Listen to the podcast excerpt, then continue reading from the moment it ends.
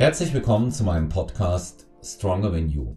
In der heutigen Episode begrüße ich IFBB-Athlet und erfolgreichen Coach Martin Hahn. Wir lassen seine Saison und die seiner Athleten Revue passieren. Außerdem bin ich wieder ganz interessiert daran zu hören, genauso wie ihr, was Martin über Social Media und alle anderen Dinge aus dem Leben eines Coaches und Athleten zu berichten hat. Ich wünsche euch viel Spaß mit einer neuen Episode mit Martin Hahn. Ja, willkommen zurück zu Stronger Than You Podcast. Mein Name ist Olaf Mann. Heute wieder ähm, auf der anderen Seite der Couch oder im virtuellen Studio, wie wir sagen. Martin Hahn, ich grüße dich. Ich grüße dich auch und ich freue mich, dass wir mal wieder zusammen eine Podcast-Folge aufnehmen. Jetzt nach der vergangenen Wettkampfsaison. Wir haben ja vor der Wettkampfsaison schon mal einen Podcast gemacht und ja. dementsprechend denke ich auch, dass wir eine Menge zu berichten haben. Unbe unbedingt, unbedingt. Also ich habe mich jetzt gerade noch mal ähm, in unserem äh, Warm-up, in unserem sehr persönlichen Warm-up wieder als Fan von dir geoutet, von deiner, von deiner Optik auf der, auf der Bühne, weil es mir einfach äh, sehr, sehr gut gefällt. Und ähm, ich, ich frag, ich frag dich jetzt einfach äh, mal frei raus, Martin. Wie, wie warst du denn mit deiner Form über die Saison zufrieden? Wie war es für dich? Ich bin dir ehrlich, ich würde lügen, wenn ich sagen, dass ich, äh, sagen würde, dass ich zu 100% zufrieden war. Bei meinem ersten Wettkampf da gab es einige Strapazen davor. Ähm, ich, ich hatte, wurde davor operiert und zwar ähm, meine Weisheitszähne mussten raus. Ich hatte da extreme Zahnschmerzen und da bin ich dann zum Zahnarzt eigentlich nur wegen den Zahnschmerzen, weil, es wirklich unerträglich war. Und ich habe das halt lange rausgezögert immer. Und dann waren die anscheinend sogar schon entzündet, die Weisheitszähne, und mussten direkt raus. Und das war halt, ich glaube, sechs Weeks out, also sechs Wochen vom ersten Wettkampf ähm, was mich nochmal extrem zurückgeschmissen hat. Und dementsprechend hatte ich Probleme beim ersten Wettkampf in Topform zu kommen. Ne? Was mich bis jetzt wirklich sehr wurmt. Also das geht mir auch noch nach, weil da ging es um eine Elite Pro Card. Und ich bin der Meinung, dass ich hätte gewinnen können, wenn ich ein bisschen besser in Form gewesen wäre. Das heißt, rein linientechnisch und muskulär fand ich mich am besten. Da kann man auch Bilder einsehen. Aber ja, dadurch, dass eben die ähm, vor mir platzierten einfach, also es war, ich bin Dritter geworden. Platz 1 und Platz 2 waren einfach deutlich härter, muss ich an der Stelle auch sagen. Die waren einfach härter. Und das kann man, ja, kann ich dann auch verstehen, wenn die im Endeffekt dann vor mir landen. Das wurmt mich. Ähm, und bei den anderen Wettkämpfen, also so richtig zufrieden war ich mit der Form in Polen. Das war ein paar Wochen später. Da bin ich in Polen auf den Pro Qualifier gestartet. Habe auch eine relativ gute Platzierung gemacht. Da bin ich Vierter geworden. Ne, ich finde, ich, für den dritten hätte es eigentlich auch, also wäre ich jetzt Dritte geworden, hätte sich auch keiner beschwert. Und, ähm, aber also alles in einem bin ich schon der Meinung, dass ich auf manchen Wettkämpfen hätte besser dastehen können. Genau. Also ich ähm, muss sagen, mir habe ja vorhin auch erzählt, ich habe mich geoutet als äh, Fan da von dir und von deiner Optik. ist einfach, hängt auch einfach damit zusammen, dass ich dich schon live erlebt habe. Wir haben uns ja in, im äh, März diesen Jahres auf der Newcomer von der GmbF kennengelernt und ähm, du, du bist halt auch einfach Off-Season-Athlet, der aufgrund seiner Größe ähm, natürlich sehr, sehr brachial wirkt, aber was mir bei dir halt auch, ähm, auch wenn du das T-Shirt anhast, oft gesehen hat, du kommst, gehst halt nicht aus dem Leim, wie man aus der Gegend sagt bei uns, ja es ist halt nicht so bei dir, dass man ähm, den Eindruck hat, ähm, dass du in deiner äh, Off-Season definitiv 10 oder 15 Kilo zu viel hast. Und das ist halt auch immer etwas, was sich ähm, dann auf der Bühne zeigt, mit der beim ersten Wettkampf mit der Härte, da gebe ich dir recht, aber da habt ihr ja nun wirklich auch alles versucht im Finish. Und ähm, man sieht aber eben auch immer, und das ist so ein ganz großes Problem von ähm, wirklich groß gewachsenen Athleten, das wissen wir beide, nach hart kommt sehr schnell dünn, speziell auf so einer Größe bei dir, ja. Aber ja einfach extrem viel in so einen Rahmen reinpasst. Weil für unsere Zuhörerinnen und Zuhörer, die es nicht wissen, wie groß bist du, Martin? 1,85. Also ich bin auf manchen Wettkämpfen auch ein bisschen größer eingemessen worden. Na, ne? also ja. Manchmal so 1,86 irgendwas, aber so zwischen 1,5 und 1,86 bin ich. Also geht schon in die Richtung 1,90, was natürlich mhm. für einen Bodybuilder riesig ist. Ja. Das ist, das ist sehr groß. Wenn man sonst von großen Bodybuildern spricht, dann sind die 1,78. Ja. Und äh, die, die, die, Regel, die Regel ist ja eigentlich der, wenn man mal so querbeet guckt, zwischen 1,70 und 1,75. Erinnern wir an Phil Heath mit einem Meter 75. Äh, Big Ramy ist 1,78, Dexter Jackson äh, 1,70, Ronnie Rockel äh, knapp drunter 1,68.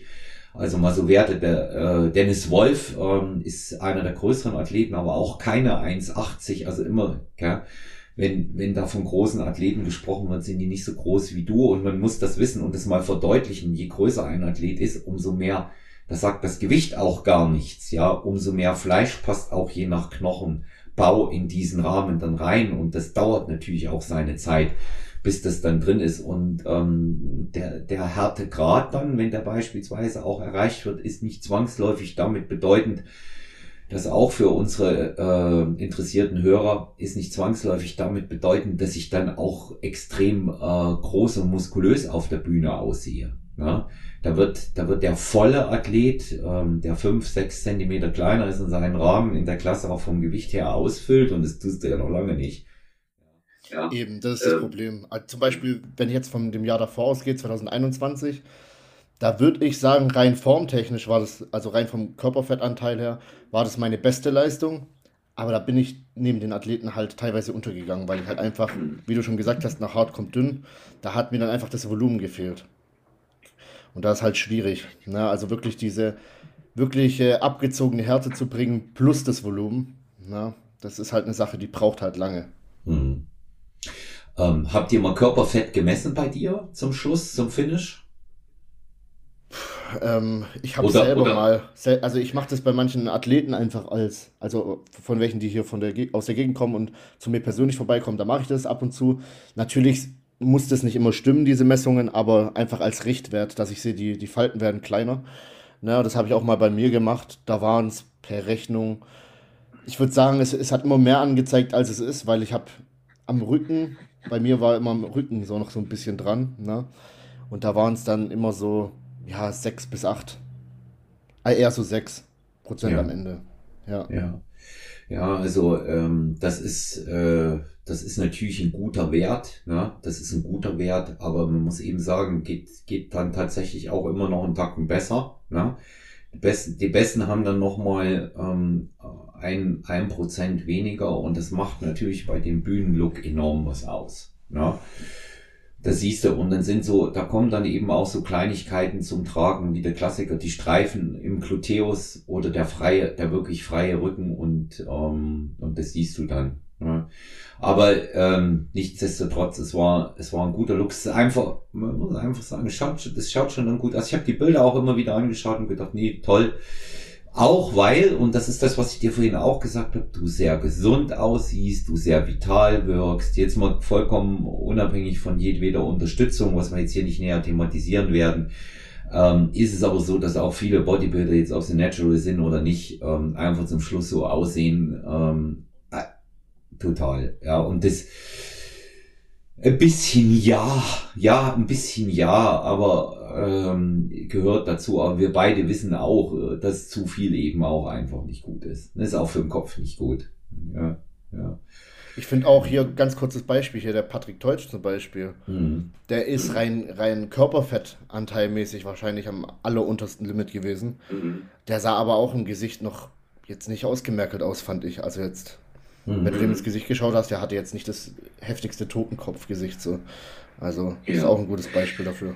Ja, ja, das ist eben auch so eine, so ein bisschen so eine genetische äh, Veranlagung sicherlich und es spielt auch eine sehr, sehr große Rolle, wie man, wie man mit dem Ganzen umgeht. Je mehr Erfahrung du hast in den Wettkämpfen, äh, um, umso, umso besser wird das und ähm, dieses ich meine, wir beide wissen, dass es eine Traumvorlage ist für uns selbst und für Athletinnen und Athleten, wenn man früher fertig ist. Aber oft ähm, hat das mit dem, mit dem vitalen Aussehen auch was zu tun, dass die Leute einfach bis zum Schluss ackern und keine Ruhe geben. Ja. Und dann, dann ist die Vitalität weg. Dann ist die Vitalität weg und die Gesundheit auch. Ich sag immer, also das perfekte Szenario ist wirklich, wenn du, wie du sagst, drei bis vier Wochen vorher eigentlich schon fertig bist, und dann kannst du sogar noch ein bisschen den Stress rausnehmen, das Cardio runterschrauben, vielleicht sogar die Kalorien noch gegen Ende ein bisschen erhöhen. Und dann sind die fit am Wettkampftag, sehen nicht so ausgemerkelt äh, aus. und bringen meistens auch eine bessere, einen besseren Look auf die Bühne, meiner Meinung nach, und sind halt auch, fühlen sich wohler. Können das, das sieht man den Leuten an, wenn die sich wohlfühlen. Ne? Also das wäre so das Optimum. Ja. Ist ja auch eine, eine, Frage der Saisonplanung, Martin. Ne? Das ist ja nicht immer nur ein Wettkampf oder sollte nicht nur ein Wettkampf sein. Wenn du drei, vier, fünf machst, dann musst du einfach auch in der Lage sein, eine gewisse Kompensation für den Körper auch hinzukriegen. Ja. Ja. Und ähm, ich, ich habe es ich hab's bei mir gesehen diesmal ähm, vor der Deutschen, als ähm, ich mit der Vanessa in den Mixed Pairs ähm, gestartet bin. Ähm, ich war ich war zweieinhalb Wochen vorher war ich fertig, ja. Und äh, da hat der Holger gesagt, nö, also jetzt gehen wir nicht mehr runter, machen wir nicht mehr, gehen wir nicht, wir, wir opfern hier Muskulatur. Wir haben mich eingemessen, ja, wir haben mich eingemessen. Ich hatte 6, Körperfett ja, das, das ist in meinem Alter sehr niedrig. Und ähm, das sagte, da gehen wir nicht weiter runter. Das bringt uns jetzt hier überhaupt nichts. Das wird nur schlechter aussehen. Und schau, dass du das Gewicht hältst, isst mal ein bisschen mehr, guckst mal, dass du, äh, dass du dein Cardio runterschraubst und vor allen Dingen dich nicht im Training immer noch wegflanken. Ja, das ist ja auch so ein Ding. Die Leute, die flanken sich bis zur letzten Minute im Training weg und ähm, das ist ja schön, ja. Training ist ja toll und geil, deswegen machen wir es ja. Aber äh, ob das hier was hilft, ist die Frage. Ja. ja, vor allem, ob du da noch großartig, ich meine, Muskeln aufbauen wirst in dem Zustand eh nicht mehr. Ne? Mhm. Also, ob das dann wirklich so, ja, ich sag mal, einfach nötig ist. Ja, wenig, wenig effizient, ne? Wenig effizient. Ja, ja Martin, komm, kommen wir mal äh, zu deinem ja wahnsinnig erfolgreichen Team, was ihr da ähm, seit diesem Jahr äh, auf die Bühne bringt. Ähm, deine äh, liebe Frau und du, ähm, die Selina, das ist natürlich ähm, also Hut ab, äh, immer wieder äh, Top-Platzierung und ähm, also das, das lässt, das lässt sich sehen. Also denken wir an die Frühjahrssaison, darüber hatten wir ja schon gesprochen, jetzt der Herbst, ähm, tolle Ergebnisse. Ich nehme mal einen mit ähm, voran, weil ich ihn auch kenne und das ist der Tobi, ne? Der Tobi ist wirklich der Hammer, muss ich ganz ehrlich sagen. Also natürlich, also der, jetzt für die Zuschauer, die den Tobi nicht kennen, der Tobi ist zu mir gekommen, weil er auf die Bühne wollte jetzt, also im, im Herbst. Ich glaube, das war, also im Sommer irgendwann, hat er mich angeschrieben. Dann haben wir da mal FaceTime gemacht und haben ein bisschen alles besprochen. Und ich habe halt auch wirklich großes Talent gesehen. Also ich habe wirklich gedacht, okay, der, der kann wirklich gut werden, wenn du den gescheit vorbereitest. Und wollte ihn auch unbedingt vorbereiten. Da haben wir uns dann auch darauf geeinigt. Und umso äh, stolzer bin ich jetzt darauf, dass er eigentlich so ziemlich alles gewonnen hat jetzt. Also wir haben mit dem DBV angefangen, da hat er dann die Newcomer-Meisterschaft direkt gewonnen in seiner Klasse. Dann sind wir ähm, als zweites, das war ganz spontan, eine Woche vorher, eigentlich war es geplant, bloß DBV zu starten, aber man kann ja jetzt wieder so hin und her switchen. Das war ja vorher nicht möglich. Deshalb haben wir dann ähm, den NRW Cup ähm, bei der NPC gemacht. Und da hat er auch gewonnen. Ähm, und eine Woche drauf die Dennis James Classics, da ist er dann Dritter geworden. Das war natürlich aber auch noch, muss man nochmal an der Stelle sagen, der, der Tobi ist ein Naturalathlet und auf der Dennis James Classics sind dann halt auch teilweise ganz andere Kaliber. Ne? Und da dann wirklich zu gewinnen, wäre natürlich herausragend. Also, aber ich hätte ihn trotzdem da auf zwei gehabt. Also selbst da hätte er fast gewonnen. Und jetzt dann haben wir die baden-württembergische Meisterschaft gemacht, was die Qualifikation für die deutsche ist. Und da hatte natürlich dann, was heißt natürlich, auf jeden Fall hatte er da wieder gewonnen. Und jetzt ist das Ziel, dass er deutscher Meister wird ähm, am 3.12. beim DBV. Und dann sind wir soweit mit der Saison durch. Also dann haben wir eigentlich, denke ich mal, für die erste Saison in seinem Leben das Bestmögliche rausgeholt. Genau. Also ich kenne ihn ja auch, ähm, auch aus ähm, dem Sponsorenteam und auch vorher, weil wir hm, kommen ja offen sagen, ja, das ist Tobi ja gut alle, war ja auch bei mir ähm, über die Yasemin Gorecci äh, Coaching angefragt hatte. Und das ist natürlich bemerkenswert, mal auch mal dazu sagen, er ist ja Natural, der in diesen Verbänden besteht. Ja.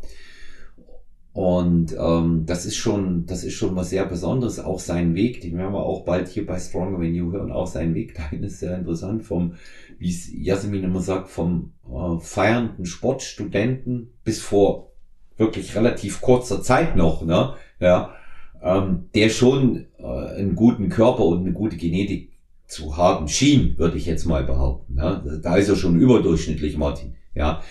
Ähm, dann sich aber ähm, hier zu äh, dem Bühnensportler dann gemausert hat, bei dem kommt halt auch noch dazu, der hat einen Mordspaß, habe ich gesehen. Glaub, dem, dem musste bremsen, gell, äh, dass, äh, dass der nicht zu viel macht. Und äh, es ist ja, es ist ja auch immer wieder erstaunlich, ähm, was so absolute ähm, Naturbegabung, ich würde sie fast Naturgewalten nennen wollen, was die in der Lage sind, auf die Bühne zu bringen. Ist ja. brutal, ne? Und wie die dann auch teilweise in dem anderen, also wie teilweise in dem ganz anderen Leuten ausgesehen hat, die das schon jahrelang machen. Also mhm. da mhm. hat er sich überhaupt nicht verstecken müssen. Also ich finde, er ist, egal wo er gestanden ist, immer super rausgestochen. Ja, er ist ja auch ein sehr gut aussehender Athlet. Ne? Das muss man muss auch man, muss man auch an der Stelle sagen. Also den könntest ja. du hier wirklich aufs, auf so ein amerikanisches Cover drauf, drauf machen, da würde er perfekt drauf passen. Also ja da, da, da passt auch alles und insofern glaube ich, dass er auch erstmal in dieser Klasse, in dieser Mains Physik einfach fantastisch aufgehoben ist. Ja. Ja. Und ähm, ich, ähm, was mir, wir haben ja auch mal darüber gesprochen, gell? also be bevor die, die äh, Athleten dann so Kaliber Tobi, dieses, dieses Top-Niveau, ähm, bevor die dann mal so in Richtung Wettkampf gebracht werden und man guckt dann mal drüber, ähm, was die eigentlich so trainingstechnisch machen, ist dann völlig verrückt, gell? was die so, was die vorher so veranstaltet haben. Ne? Die, die haben eigentlich immer wieder ne? trainiert. Ne? Ja, genau. Also jetzt nicht nur der Tobi, ich weiß nicht, ob dir der Name Chris Baumann was sagt. Ja, natürlich, den kenne ich auch, ja. ja. Also ganz kurz zum Chris, wir waren ähm, auch zusammen in der Klasse früher. Also ich kenne ihn schon seit der Schulzeit. Und also ich sag mal so, für das, was er macht, ist es ein Wunder, dass, dass er so aussieht. Also er trainiert zwar schwer und alles, aber teilweise so komplett ohne System und auch bei der Ernährung, da fragst du dich manchmal so, okay, wie kann der damit Muskeln aufbauen? Und das, der hat es ja sogar bis zum Profi geschafft damit. Na, also das sind echt Leute, da fragst du dich, okay, wie, wie haben die das auf die Reihe gebracht? So? Mhm. Also das sind echt von Gott gesegnete Athleten, muss man an der Stelle sagen. Absolut. Auch äh, allein mit ihrem Regenerationspotenzial und beim Chris, wenn man den mal hernimmt, ne, mit, ähm, weiß ich nicht, 3, 3 Prozent Körperfett, glaube ich, immer bei dem. Ich weiß es nicht, das ganze Jahr über, ja, offensichtlich. Ja. Klar, man muss, man muss jetzt nicht aussehen wie ein Sumo-Ringer in der, in der ähm, Offseason, aber man sollte schon ein bisschen wenigstens mit dem Körperfettanteil hochgehen und nicht jetzt wirklich ja. so aussehen, als würde man morgen auf die Bühne gehen. Ja, ja denke ich auch. Also da, äh, da ist manchmal in dem Fall mehr, mehr. Ne? Aber das ist möglicherweise auch ein Prozess, Martin, der sich mit mit zunehmendem Alter durchsetzt. Er ist ja auch noch ein sehr junger Athlet, also insofern. Ähm, ja, und bei vielen ist es halt auch so, generell in dem Sport, die halten halt einfach an der Form fest, so ein bisschen. Und können nicht richtig ja. loslassen. Geht, geht uns doch nicht anders, Martin. Geht mir auch so. Also ich bin auch, da hat man schon so seine Struggles. Ich, zum einen, also auch jetzt, jetzt in dieser Phase, da denkst du dir zum einen, okay, du musst jetzt mehr essen, die Form wird schlechter, das, du kannst es nicht kompensieren und das ist auch wichtig, dass du wächst. Andererseits hast du dann immer noch so, es ist wie so Engel und Teufel auf der Schulter. So die andere Stimme, die dann, ja, sich dagegen wehrt so ein bisschen und denkt, nee, oh, die Form ist jetzt schlechter geworden, okay, mache ich heute ein bisschen mehr Cardio und ja, das ist halt, ich glaube, das ist aber ganz normal in dem Sport. Also diese mhm. Struggles in Anführungszeichen hat eigentlich jeder. Ja, da in so einem Fall hilft einem dann sicherlich jemand wie Selina bei dir, die dann sagt, du gefällst mir immer, Schatz. Ne? Ja, die sagt das mir sogar, ich gefalle ihr mehr, wenn ich ein bisschen mehr auf den Hüften habe. sagen, sagen interessanterweise ähm, viele Partnerinnen von Bodybuildern, dass sie, dass sie dieses, äh, dieses ganz abgezogene nicht, nicht so mögen. Ja, ja tatsächlich, aber, aber, das höre ich auch ja, oft. Ja. Ja. Aber wahrscheinlich auch deshalb wegen der Laune dann, gell? Die ist halt nicht die allerbeste. Ne? Ja, eben, das kommt noch dazu und man ist halt auch generell, man ist halt sehr fokussiert, wenn man in einer Wettkampfvorbereitung ist und sehr in sich gekehrt. Ich bin, also ich bin eher so jemand, der sehr ruhig wird. Ne? Es gibt ja Athleten, die dann total rumschreien und unerträglich werden. Dazu würde ich mich gar nicht zählen, aber ich bin halt jemand, der dann sehr seine Ruhe haben will und eigentlich nicht reden will und sowas mhm. gegen Ende.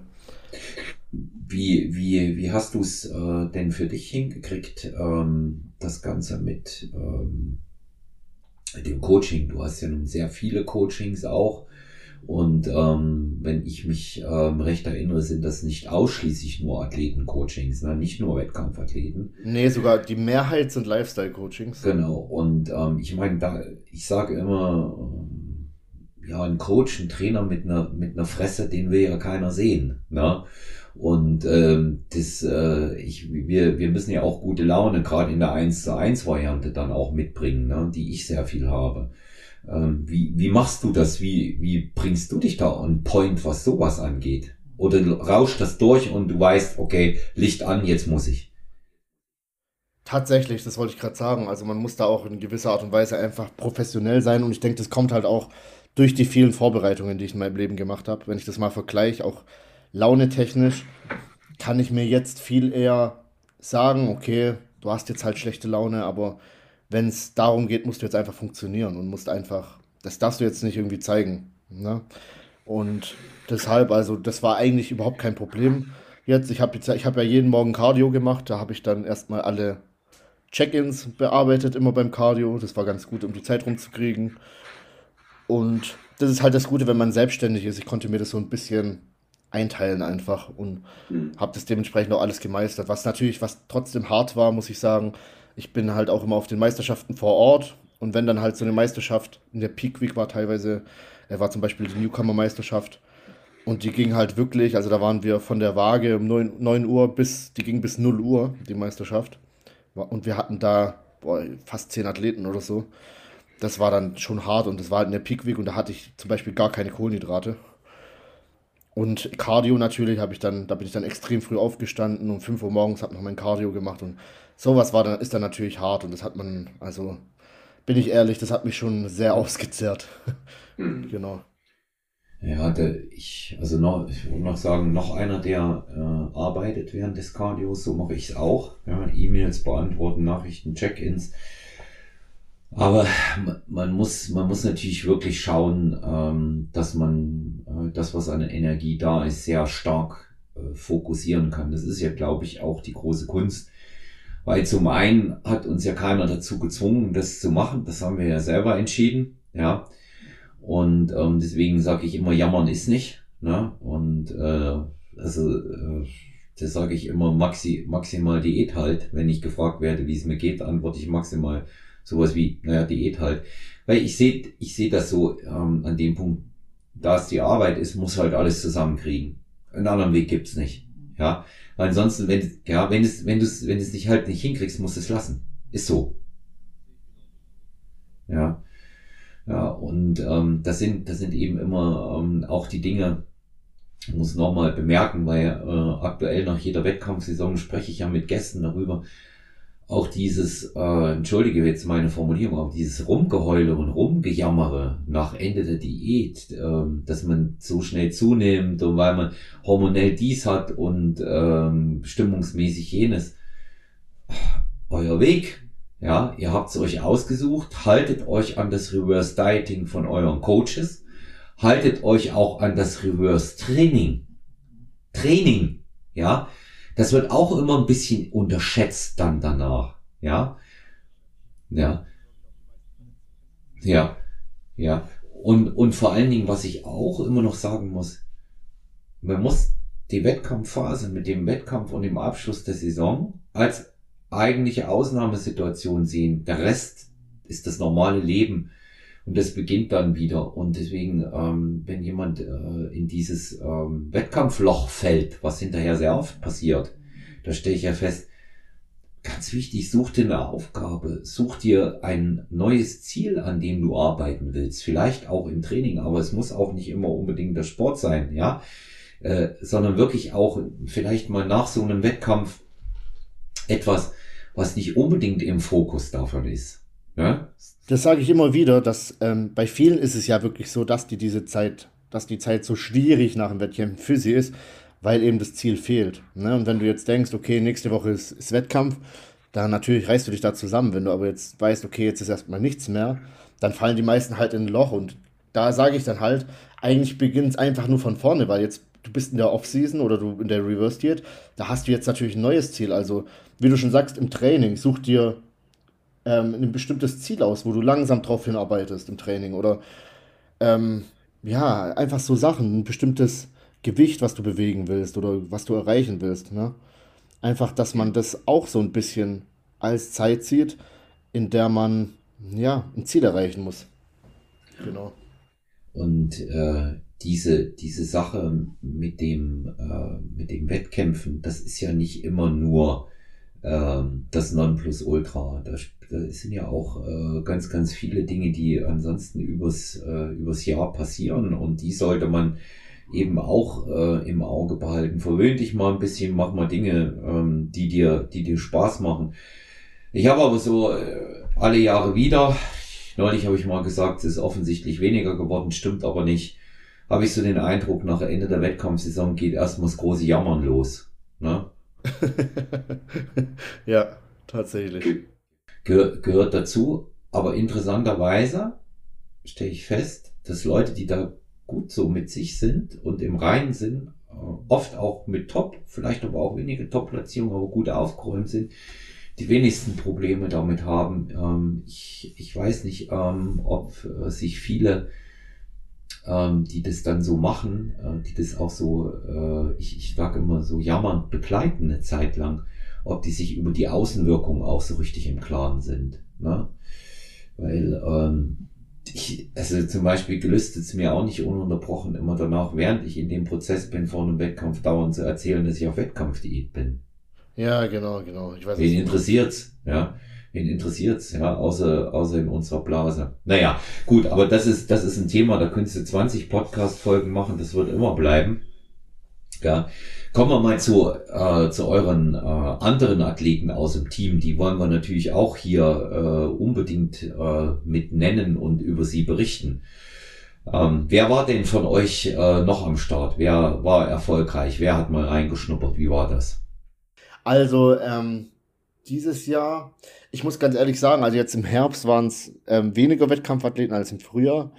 Ähm, wir hatten jetzt Boah, also wir hatten, ist trotzdem eine Menge. Ähm, also wir hatten vor allem viele Mädels dieses Mal, ne, also sehr viel Bikini-Mädels. Wir hatten, glaub, also ich hatte die Alina, ähm, um die mal zu nennen, die ist, ja, die Alina und die Janine. Und die zum Beispiel, bei denen war so ein bisschen das Problem, ähm, die Präsentation auf der Bühne muss ich an der Stelle sagen. Also da war so ein bisschen, was ganz komisch ist, weil auf den Formcheck-Videos und so die Präsentation immer super war und die haben sich auch Posing-Stunden genommen, auch hier bei so einer GNBF-Trainerin für Posing und sowas. Ne? Und die haben dann da auf den Formcheck super gepostet, auf der Bühne war das direkt weg, als ob die Nervosität einfach zu groß war. Ne? Und dementsprechend wurden die auch abgewertet, formtechnisch aber immer, immer super gewesen. Also ähm, jetzt äh, fünfter und sechster Platz bei der baden-württembergischen Meisterschaft. Leider keine ähm, Quali für die Deutsche, für die beiden. Dann haben wir noch eine gehabt, die, ja, die irgendwie abgestraft wurde, weil sie zu hart war. Das ist die Nadine. Die ähm, stellen wir jetzt im Frühjahr wahrscheinlich zur NPC.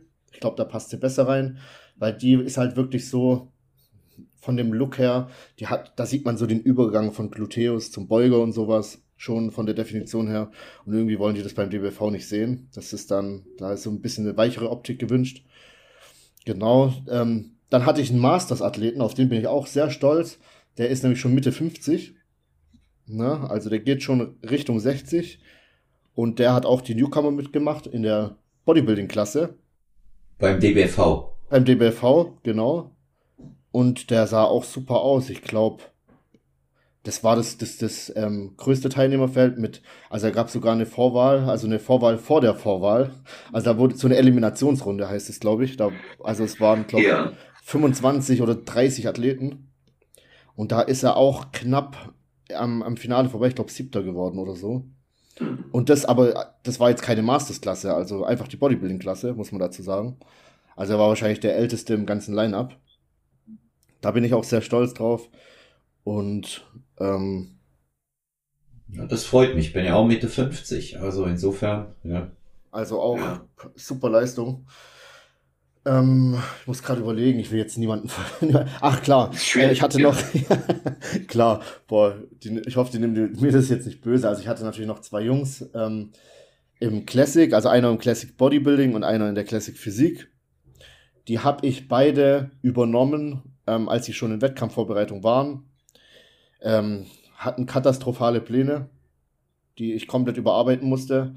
Wurden auch teilweise schon sehr verheizt, meiner Meinung nach. Also ich musste da auch erstmal, ja, erstmal runter mit allem und so. Ne? Und denke, dass ich da auch das Beste rausgeholt habe. Die sind auch beide super zufrieden, durften beide ihre Kür zeigen. Die haben jetzt nie gewonnen, aber die durften auch beide ihre Kür zeigen. Das war so ihre, ihr Hauptanspruch. Ich glaube, die beste Platzierung war Platz 4. Ähm, und. Ja, dann bist du im Finale.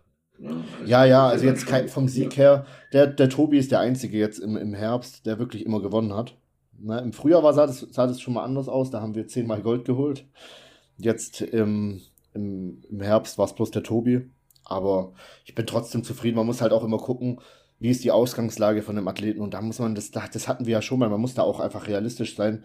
Manche können einfach nicht in der ersten Saison gleich alles abräumen, weil sie halt einfach nicht diese von Gott gegebene Genetik haben oder dieses Talent haben. Ja, das war bei allen, bei allen muss ich nur an der Stelle sagen, was die erste Saison. Also es waren dieses Jahr wirklich nur Newcomer.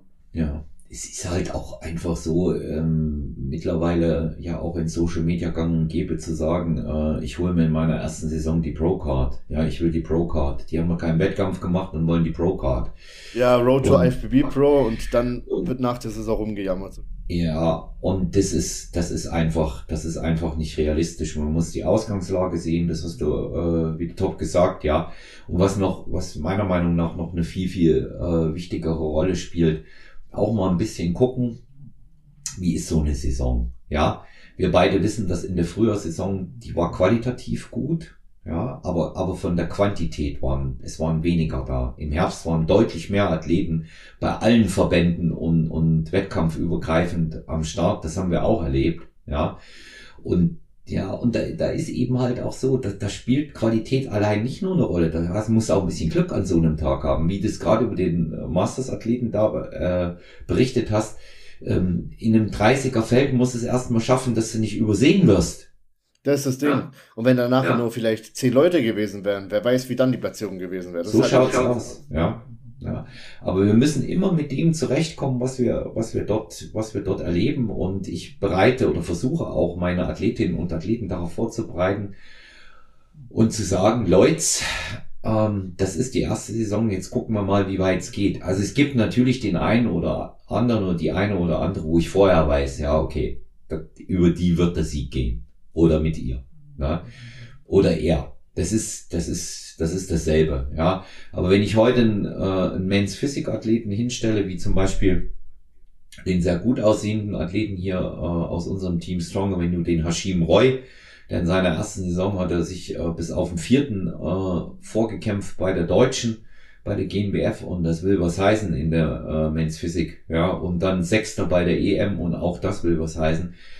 Ähm, ja, dann hat, dann hat das, dann hat das unsere Erwartungen noch übertroffen. Aber in so einer Klasse gebe ich schwer eine Prognose ab, weil da ist es schon bei der Anzahl der Athleten ähm, ganz genau. Ich sage ja auch immer, es ist, es ist von der Anzahl der Athleten, es ist die Bikini der Männer, weil es einfach viel zu viele gut aussehende Athleten dort gibt in dem Bereich. Wir beide wissen, ähm, dass die Men's Physik immer anspruchsvoller äh, geworden ist. Nichtsdestotrotz ist es eine Klasse, in der sich viele gedacht, gedanklich einfacher wiederfinden, vielleicht im Bodybuilding. Ja. Und ähm, deswegen dort reingehen und oh, schwupp, und auf einmal bin ich in einem Line-up mit 33 Athleten. Ja, ja. Und ähm, sich da zu behaupten, das, äh, das ist äh, schon schwer. Und wenn man mal bei dem Hashim äh, mal guckt, der war halt drei Kilo zu leicht, ja, gegen die anderen, aber hat es trotzdem weit nach vorne gebracht. Drei, vier Kilo zu leicht. Und es ist, es ist eben nicht so einfach, ähm, auch hier das in entsprechender Form dann zu bewerten, zumal es wirklich subjektiv ist. Martin, wir haben schon mal drüber gesprochen, aber nochmal auch hier die Frage, weil du ja auch da gestartet bist. Wo siehst du den Grund oder warum wollen so viele Athleten seit Einführung in der Classic Physik starten? Obwohl sie vielleicht woanders sogar eine größere Chance hätten?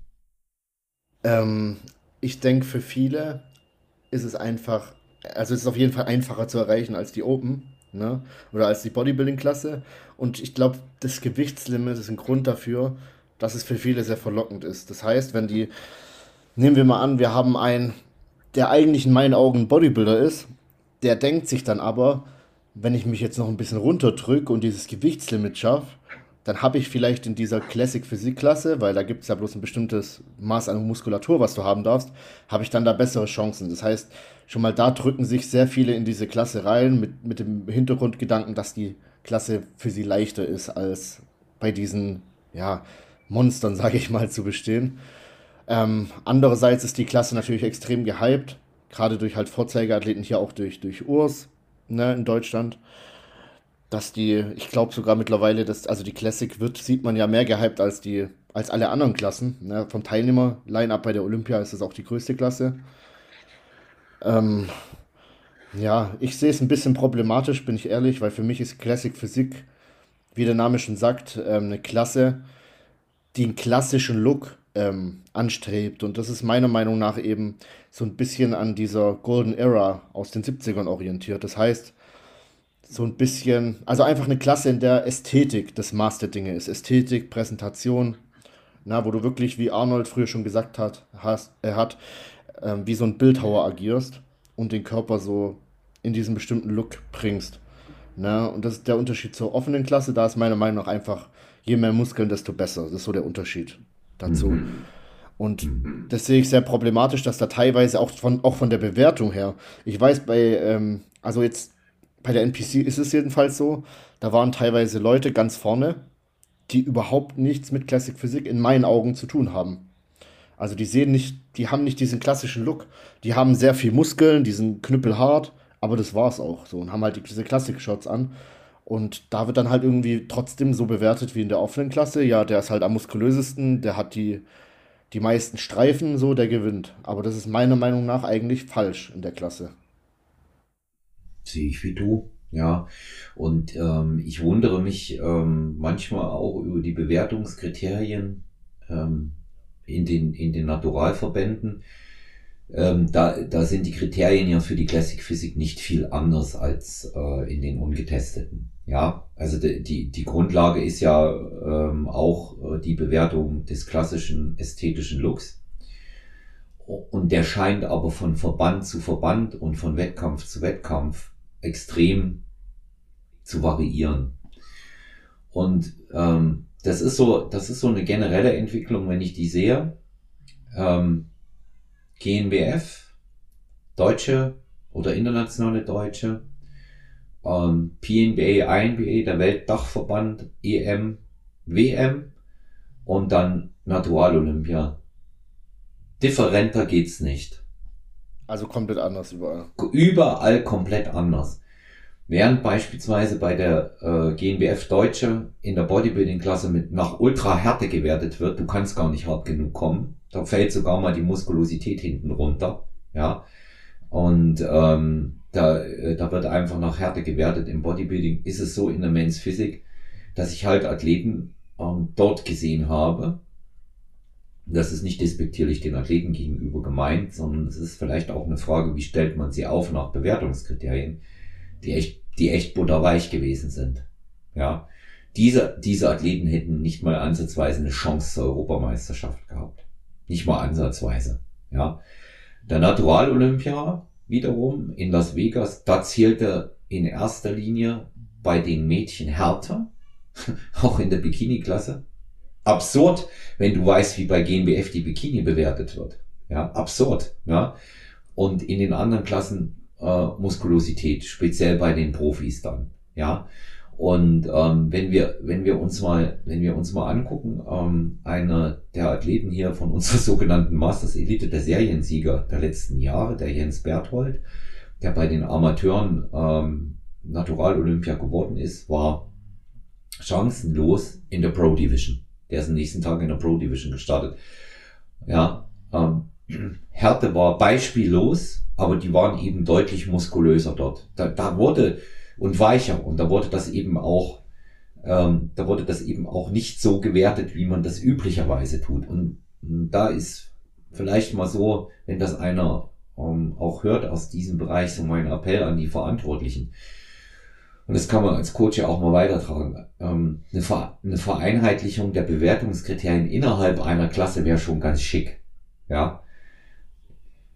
Ja, und damit die, damit die Leute das wissen. Und warum in alles in der Welt sollte ein Athlet nicht auch verbandsübergreifend antreten? Ich meine, warum soll denn, vorausgesetzt natürlich, der NPC-Athlet geht zum naturalen Bereich, er muss natürlich natural sein, das meine ich jetzt nicht damit, ne? das ist ja wohl klar, ja.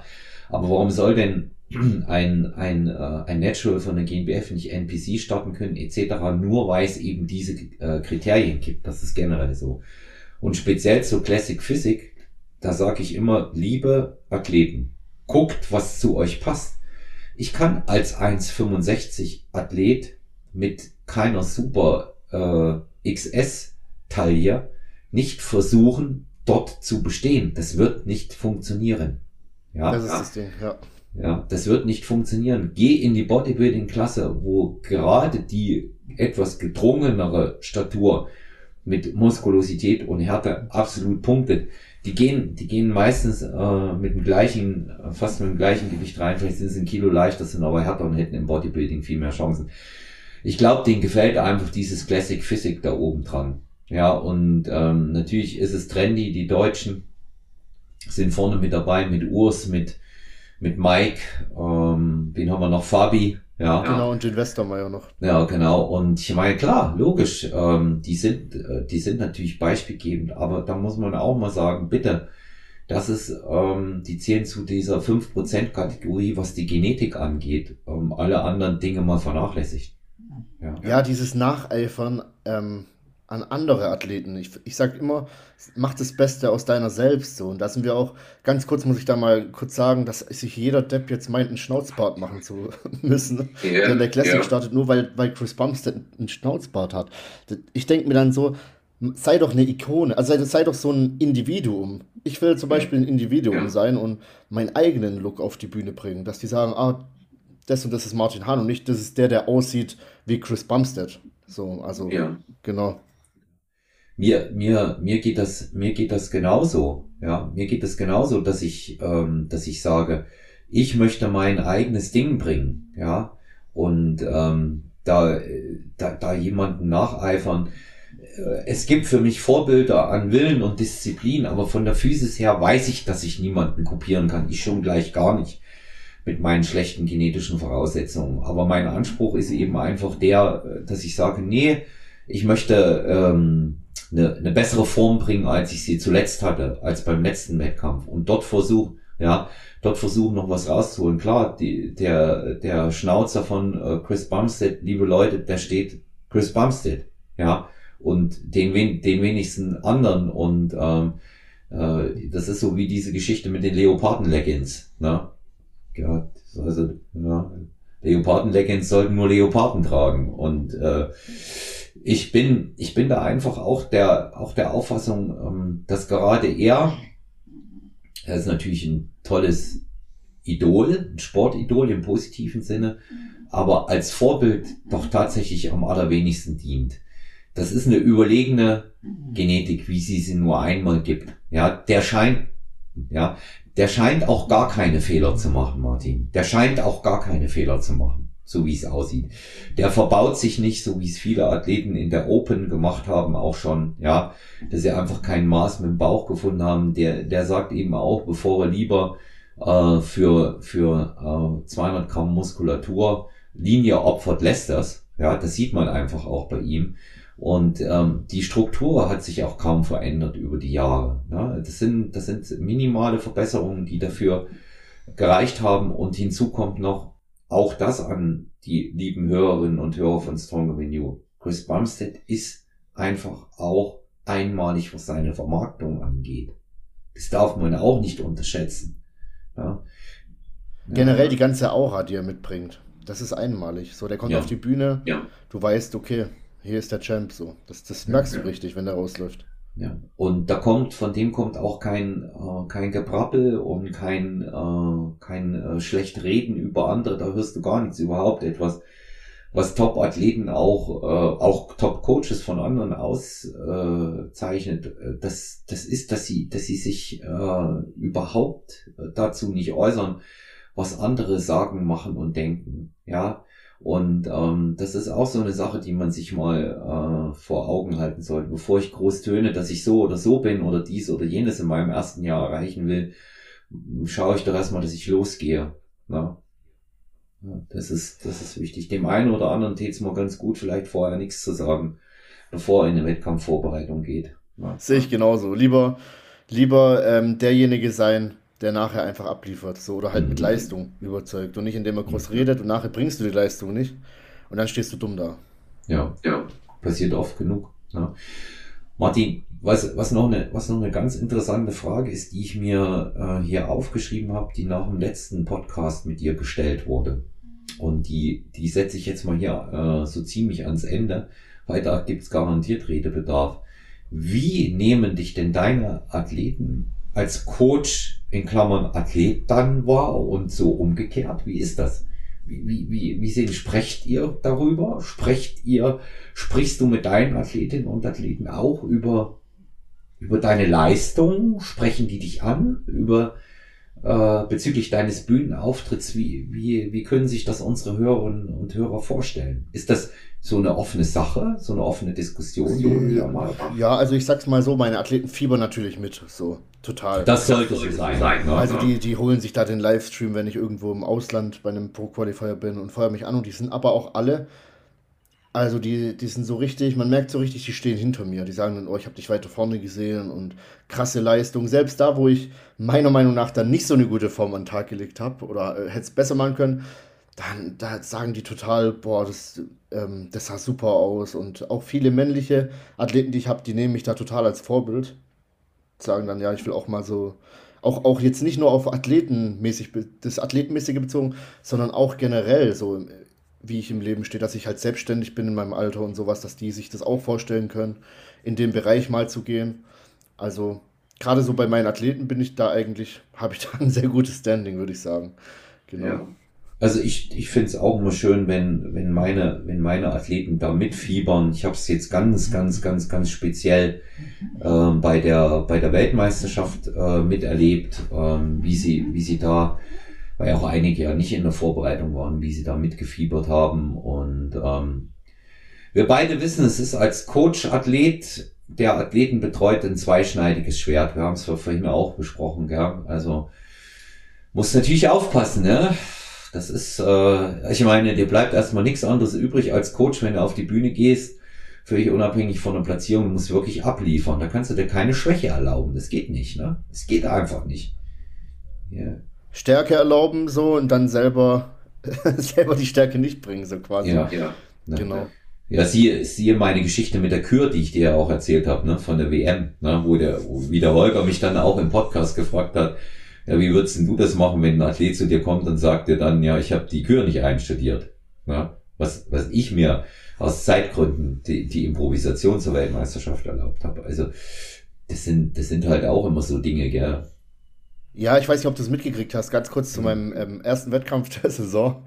Da musste ich tatsächlich improvisieren, weil sie ähm, die Veranstalter, ich weiß nicht, ob die, der DJ einfach. Die hatten die falsche Musik, ja. Ja, der hat ein falsches Lied eingespielt. Ja, ähm, was ich extrem schade fand, weil, ähm, ja, ich meine, die Kür, die habe ich sehr lange einstudiert. Ich habe auch so Sachen wie Spagat extra dafür gelernt, weil ich immer ein bisschen was Besonderes in meinen Küren haben will, was halt raussticht, was in Erinnerung bleibt.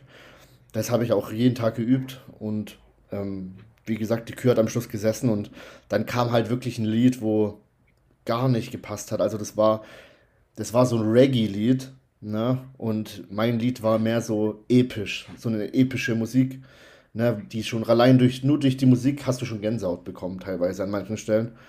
Und da hat es halt dann super reingepasst und das war halt genau das Gegenteil.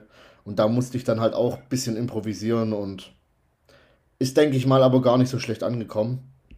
Aber das war natürlich trotzdem, sowas ist natürlich immer ärgerlich. Ja, genau. ja das ist, man ist, denke ich, dann in dem Moment auch irgendwo ähm, ein bisschen traurig, ne? weil das ist so dieser, dieser Augenblick, ähm, da hat man sich lange drauf vorbereitet. Aber wie, wie ich immer sage, das ist wie im Tor. Beim Fußball ist es eine Tatsachenentscheidung, wenn es dann mal gegeben ist. Und da kannst du dich hinter, genau, und da kannst du dich hinterher beschweren, wie du willst. Das bringt einfach nichts. Ja. Die können das nicht rückgängig. Ja. Wenn, wenn eine schlechte Platzierung ist oder eine Platzierung, mit der man nicht zufrieden ist, es bringt ja auch nichts, sich darüber dann aufzu. Also viele so, ich kenne das, weißt, die laufen von der Bühne runter, angepisst, weil die denken, dachten, sie sind weiter vorne, mhm. so sind kurz davor schon den Pokal wegzuschmeißen, so. Und dann denke ich mir auch, das ist doch einfach nur unnötige Energie. So, du, du ziehst doch alle das Negativität, du ziehst alle nur runter, die Laune wird schlecht von jedem, der dabei ist. Wofür? Das Ding ist doch jetzt rum. So, konzentriere dich doch lieber darauf, wie es jetzt weitergeht, was du bis zum nächsten Mal verbessern kannst, weil du kannst das hier nicht mehr rückgängig machen. Es ist rum und es ist so, wie es ist und fertig. Weißt du, was ich meine? Dieses ja. drüber aufregen über Dinge, die man eh nicht ändern kann. Das finde ich total unnötig. Und ähm, du hast es richtig gesagt, es ist ein Negativum, was eintritt und ähm, es ist vor allen Dingen reine Selbst Zeitverschwendung. Kommt drüber weg, auch wenn ähm, auch wenn eine Platzierung ähm, mehr drin gewesen ist und das viele andere sagen, in dem Moment hat es die Jury einfach anders gesehen und ich muss auch ganz klar sagen, das ist meine Einstellung dazu. Wenn du nicht gewinnst, ja, wenn du nicht gewinnst, du bist Zweiter, Dritter, Fünfter, Siebter, vielleicht auch noch äh, etwas weiter äh, nach hinten platziert, aber du hast keine Top-Platzierung, so wie du sie erwartet hast, dann spielt in allererster Linie eine Rolle, dass du nicht gut genug warst an dem Tag. Weil ansonsten, wenn du besser gewesen wärst, wärst du weiter vorne gewesen. Das ist einfach ein unumstößlicher Fakt. Ja, es gibt so viele Athleten in der Masters, die ich noch nie geschlagen habe, die einfach besser waren. Das habe ich respektiert. Immer. Und man muss an so einem Tag, an dem man nicht die Top-Platzierung einfährt, und das fand ich so schön, wie du es gesagt hast, bin ich leider nur Dritter geworden, mit mehr Härte wäre mehr drin gewesen, aber die anderen waren besser. Das, das ist doch eine hervorragende Einstellung zu sagen, an dem Tag war jemand besser. Ich respektiere das Ergebnis, ich akzeptiere, dass jemand besser war. Das ist, das ist auch, ähm, das hat auch für mich was mit sportlicher Fairness zu tun. Wie du dann mit dir selber oder intern mit deinem Coach redest, das steht ja auf einem anderen Blatt Papier. Dass man dann vielleicht mal eine andere Analyse der einzelnen Wettkämpfe und der einzelnen Leistungen vornimmt. Auch das steht auf einem anderen Blatt Papier. Ja. Und äh, da, da muss man aber eben auch einfach sagen, das ist so eine Geschichte, die ich mittlerweile auch mitbekommen habe. Viele rennen nach ihren Platzierungen äh, sofort zur Jury und wollen ein Jury-Feedback. Ihr kriegt kein dezidiertes Jury-Feedback, wenn ihr nicht unter den ersten fünf wart. Die kriegst du, da, ja, da kriegst du ein Jury-Feedback, das trifft auf jeden zu. Ich habe das jetzt erst wieder bei einer Athletin in Las Vegas bemerkt. Da habe ich drüber gelesen, ich habe sofort gemerkt, dass das ist etwas, was man hätte jeder schicken können. Ähm, dein Bikini hätte auch noch blau oder rot sein können oder irgend so etwas. Weißt, ja, weißt du, ähm, ja, hallo, der Bikini war doch teilweise blau. Hast du jetzt, jetzt hingeguckt, ja? Ich meine, eine, eine Sache stimmt wohl immer, die man dann bei jedem Athleten sagen kann, der nicht in die, in die Top 5 äh, reinkommt, der jetzt Center sein können. Das ist so eine Sache, die immer stimmt. Aber solche Dinge wie beispielsweise ähm, bei den Frauen das Make-up ähm, oder bei den Männern das Posing, das sind alles ähm, auch immer wieder Standardfloskeln. Und da muss ich jetzt auch mal eine Lanze für die Jury brechen. Die kann sich das nicht merken. Das ist so, das ist so ein ja, das ist bei der Vielzahl der Athleten an so einem Tag unmöglich. Ähm, das ist eine Anspruchshaltung, die wir als Athleten nicht haben dürfen. Ich glaube, für die Top 5 merken sie sich's am ehesten. Ja, weil die sind länger auf der Bühne, das bleibt länger in Erinnerung und es bleibt länger präsent vor dem geistigen Auge. Aber alles, was darüber hinausgeht, ist nach meiner Auffassung und erlaub mir da mal die Formulierung bitte Martin willfährig. Kannst du tauschen, wie du willst. Ja, kannst du tauschen, wie du willst. Ja, und ähm, das habe ich, das habe ich ähm, auch noch nicht anders gesehen. Im Übrigen, äh, ich bin auch nach dem dritten Platz nicht nach vorne zur Jury gegangen, habe gefragt, warum ich Dritter geworden bin. Habe ich nicht gemacht, weil ich es wusste, weil die anderen beiden besser waren. Ja. Ich weiß manch, ich weiß eigentlich meistens immer, woran es liegt, wenn ich jetzt nicht ganz vorne platziert bin. Na, also da ja. muss ich die Jury fragen, eigentlich. Also ich weiß es schon selber. Ne? Ja, und dann ist, spielt eben auch äh, da noch eine Rolle. Ich rede jetzt nicht von, von einem großen Wettkampf, aber ich rede äh, so von den Wettkämpfen auf regionaler Ebene und dann vielleicht auf, äh, auf äh, Landesebene. Ja, Das sind oft sehr, sehr große, das sind sehr, sehr große Line-Ups. Ähm, ich denke auch die Erwartung, dass die Jury mir jetzt sagt, warum ich nicht 15, warum ich 15 oder nicht 12. geworden bin, ist vielleicht auch ein bisschen viel verlangt. Ja? Und ähm, ich bin der Meinung, äh, sobald man sich permanent in so einem Kreis aufhält, äh, zwischen eins und vier, ja, da sollte man schon ein bisschen genauer abfragen. Da sollte man schon ein bisschen genauer gucken, woran hat das jetzt gelegen. Ja. Ich würde auch nie bei einem Gesamtsiegerstechen das abfragen. Ja. Bei einem Gesamtsiegerstechen beispielsweise wird sehr oft einfach auch beim Gewinner oder bei der Gewinnerin die gesamte Leistung an dem Tag bewertet. Ja. Und ähm, ja, ich, wenn, wenn ich eben äh, mit einer fehlerfreien Präsentation meine Klasse gewinne, ja, und wenn ich gewonnen habe, hatte ich dann demnach auch die beste Form in der Regel, dann ähm, ist, das, ist das für mich eben auch klar, dass das Gesamtsiegerstechen so ausgeht. Aber das sind, das sind so, das sind so Aspekte, die muss man, die muss man mal, die muss man mal verinnerlichen, ja. Und ähm, wenn es danach geht, mein Gott, ich bin viermal hintereinander Vierter geworden, einmal Fünfter an fünf aufeinanderfolgenden Jahren ne? bis es zu einer Top-3-Platzierung äh, gereicht hat. Äh, da hätte ich immer wieder äh, mich irrsinnig verrückt machen können, habe ich aber nicht. Ne? Das ist aber auch richtig. Ja, hat, hat auch nichts mit mangelndem Ehrgeiz zu tun. Bloß ich fange doch, ich fange doch wegen, wegen so einer Geschichte nicht den dritten Weltkrieg mit mir selber an. Ich, ja, ich komme doch selber nicht zur Ruhe, Martin. Ja, bei sowas. Ne? Ja. Du ziehst dich selber runter, das bringt nichts. Ja. Weil wir es vorhin äh, auch schon hatten, ganz, ganz kurzer Ausblick. Mir hast du gesagt, jetzt für dich ist erstmal Pause, erstmal Sabbat, ne? Die nächste Zeit für dich selber. Ja, genau. Ich will mich jetzt erstmal auch auf meine Athleten konzentrieren. Ich habe nächstes Jahr enorm viele. Also nächstes Jahr wird, glaube ich, ein neuer Rekord bei mir an Athleten. Ich glaube, es sind schon über 20 für ein Frühjahr, die ich auf die Bühne stelle. Und wirklich von Österreich über, also Verband, verbandsmäßig, also ANBF, dann generell halt DBFV, NPC, GNBF habe ich auch einige. Und ähm, da bin ich dann auch am Reisen. Ich will auch überall vor Ort sein, sobald es mir, also wenn sich da nichts überschneidet, versuche ich überall dabei zu sein. Und das steht jetzt für mich erstmal ähm, ja, im Vordergrund. Auch Selina, die will auch wieder starten, na, weil sie ist so eine Kandidatin, die halt wirklich ja, immer so an der Pro-Card kratzt, sage ich mal. Also sie hat in ihrer Bikini-Klasse da wirklich das Potenzial für. Und das ist jetzt erstmal das Wichtigste. Für mich ist jetzt, ähm, klar, ich, ich mache ganz normal mein Training, meine Ernährung, das mache ich ja sowieso. Versuche ähm, Muskulatur aufzubauen mit der Zeit. Ich, ich bin der Meinung, mit der Zeit wird man immer besser, ne, wenn man einfach dran bleibt und sich verbessert. Und wenn ich dann sage, okay, jetzt hat, packt mich die Lust, weil die Leidenschaft ist da. Ne? Jetzt nach den Wettkämpfen, die ich jetzt angeschaut habe, habe ich auch wieder gedacht, boah, am liebsten würde ich jetzt auch wieder starten. ich glaube, das kennt jeder äh, aktive Wettkampfathlet. Ähm, dann mache ich das so, dass ich einfach mal sage, okay, jetzt mache ich das. Wahrscheinlich mache ich dann sogar, bereite ich mich dann sogar selber vor, diesmal. Also vielleicht so in, in Absprache mit jemand, wie, wie du es machst, also dass man am Ende noch jemand hat, der drüber schaut, so. Aber wann das jetzt ist, da will ich jetzt kein genaues Datum nennen. Ne? Einfach, wenn ich sage, okay, jetzt reicht jetzt sehe ich, ich finde, ich sehe gerade gut aus, jetzt mache ich mal eine Diät und dann greife ich da mal an. Genau, so habe ich mir es vorgenommen. Klingt, klingt für mich äh, wie alles, äh, was du tust, sehr durchdacht. Ja.